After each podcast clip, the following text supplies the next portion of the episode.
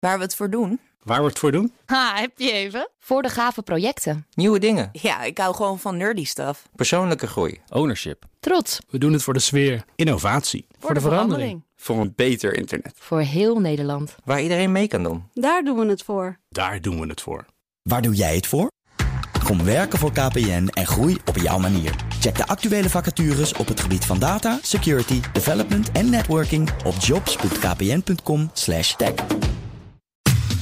Wetenschap vandaag. Onderzoekers van het LUMC, het Leids Universitair Medisch Centrum, die hebben een nieuwe vorm van stamcelgentherapie ontwikkeld voor een hele vervelende aangeboren afweerziekte. En bij ons aangeschoven is natuurlijk Carlijn Meinders, de wetenschapsredacteur. Hi Carlijn. Ja, Nina. Welke afweerziekte hebben we het over? Uh, het gaat om een zeldzame aandoening. Uh, hoogleraar stamcelbiologie Frank Staal van het LUMC legt uit welke precies. De ziekte heet SCID, Severe Combined Immunodeficiency, ernstige gecombineerde afweerstoornis in goed Nederlands. Het is een, een zeldzame ziekte, een aangeboren ziekte aan het afweersysteem. Dus dit zijn kinderen, baby's eigenlijk, die geen goed afweersysteem hebben. Dat komt omdat zij uh, mutaties hebben in genen die belangrijk zijn voor de ontwikkeling van dat afweersysteem. Ik heb het nog nooit gehoord. Ho hoeveel kinderen hebben dit? In Nederland zien ze één of twee patiënten per jaar. Dat is dus niet heel veel. Heel Europa zijn het er 35 tot 40. Ja, heel zeldzaam. Ja, precies. En bij dit soort kinderen, bij deze ziekte, zijn dus eigenlijk de, de T-cellen afwezig. Dus die hele belangrijke afweercellen zijn er vaak niet. En daar is nu iets op gevonden? Ja, hier is men al zo'n twintig jaar mee bezig. Met vallen en opstaan. Uh, het is niet uh, uh, makkelijk geweest, daarom duurde het ook even. verschillende groepen hebben er naar gekeken. En er komen hier eigenlijk een aantal technieken bij elkaar: stamceltherapie en gentherapie, waarbij een gen in een stamcel wordt ingebracht. En daarvoor worden dan weer virussen gebruikt virussen inbrengen in een stamcel, in een gen. Nou ja, het klinkt best, het klinkt best een beetje eng. Ja, het, het klinkt misschien een beetje eng, uh, maar het zijn natuurlijk niet zomaar virussen. Vergelijk het altijd met, met Lego-steentjes. Je maakt weer een heel nieuw virus. Dat ga je helemaal opbouwen.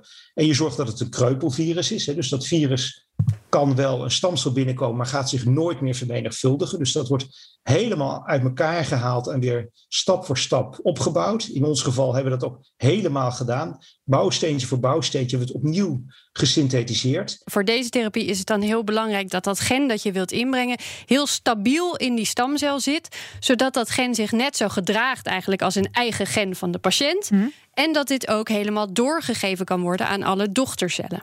En je moet je voorstellen, zo'n bloedstamcel die deelt ontzettend veel. Of die stamcel niet, maar het nageslacht deelt heel veel. er worden uh, 10 tot de 12 witte bloedcellen per uur gemaakt in elk individu. Dus het is een enorm proces wat er. Dat is een 1 met 12 0. Dat zijn ontzettend veel cellen.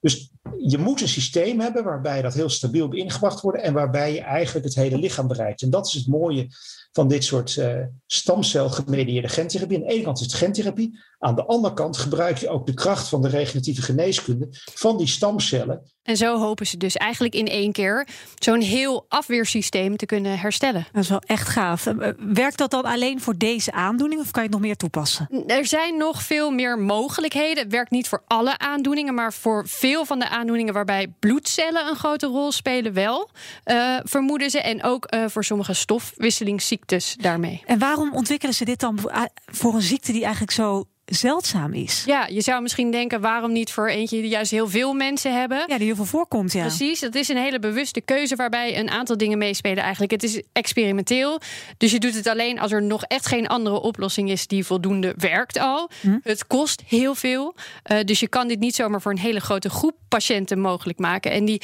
die opschaling is met dit soort therapieën gewoon een heel groot probleem. En zou je dit voor een veel voorkomende ziekte doen, dan kan het zijn dat je dus moet gaan kiezen uh, uh, aan die patiënt of die ouders van een patiënt bieden we het wel aan en aan de ander niet. Ja, en hier zouden misschien al die kinderen het wel tegelijkertijd kunnen krijgen, omdat het zo'n kleine groep is. De kans is heel groot dat, dat je al die patiënten ook echt kan ja. helpen. Wat gebeurt er nu met kinderen die die, die ziekte nu hebben? Ja, nu uh, wordt gezocht naar een, uh, een donor en krijgen ze een stamceltransplantatie, maar dat moet precies goed matchen. En vinden ze dat dus niet, dan uh, is het vaak een van de ouders die daarvoor wordt gevraagd. Ja. Maar dat is uh, eigenlijk een 50% verschil met het kind natuurlijk. Dus dan heb je gewoon uh, een mismatch. En de meest gunstige uitkomst daarvan is dat het aanslaat, maar dat het een slecht werkend immuunsysteem wordt. Uh, en de slechte uitkomst is, het slaat gewoon helemaal niet aan. Nee, en dan heb je gewoon eigenlijk geen afweer als kind. Nee, nee, precies. Dan, dan kun je echt van een verkoudheidje al uh, uh, doodgaan eigenlijk. Ja. Jeetje, dus, de, dus er sterven ook echt veel kindjes aan, aan deze ziekte. Ja, in het eerste levensjaar als zo'n donor niet gevonden wordt. Ja. De patiënten bij wie het wel aanslaat, hè, maar bij wie het niet werkt... hebben die dan ook nog wat aan deze therapie? Die hoop is er wel, ja. Dat ze deze groep kunnen hertransplanteren, heet dat dan. Uh, met stamcellen, met gentherapie. Want dat zou dan beter moeten werken dan wat hiervoor geprobeerd is. Ja, en, en wanneer kunnen ze dat gaan proberen? Ja, dat is nu heel spannend. Uh, ze gaan voor het eerst dit klinisch testen. Uh, voor het eerst in Nederland dat een Nederlands gedreven stamcelgentherapie op mensen wordt uh, getest. Het mag nu in Nederland, wordt zelfs gesproken over de rest van Europa. Ze hebben goede hoop dat het gaat werken. Het is natuurlijk al getest in labs op nou ja, wat je voor je op mensen gaat testen. dierproeven zijn helaas hiervoor nodig. Op cellen geoefend in, in labs, zeg maar. Je gaat dit niet zomaar doen natuurlijk nee. in patiënten. Maar de klinische testen moeten dus nog komen. Het is een heel spannend moment ook voor de onderzoekers. Hier hebben ze dus hier is 20 jaar aan gewerkt. En nu gaan we de komende tijd zien of het ook echt uh, werkt. Maar voor veel van deze patiëntjes is er niet veel anders dan dit. Dus uh, kan ik me voorstellen dat dit een heel hoopvol bericht is. Mooi, mooie uitleg. Dankjewel, Carlijn.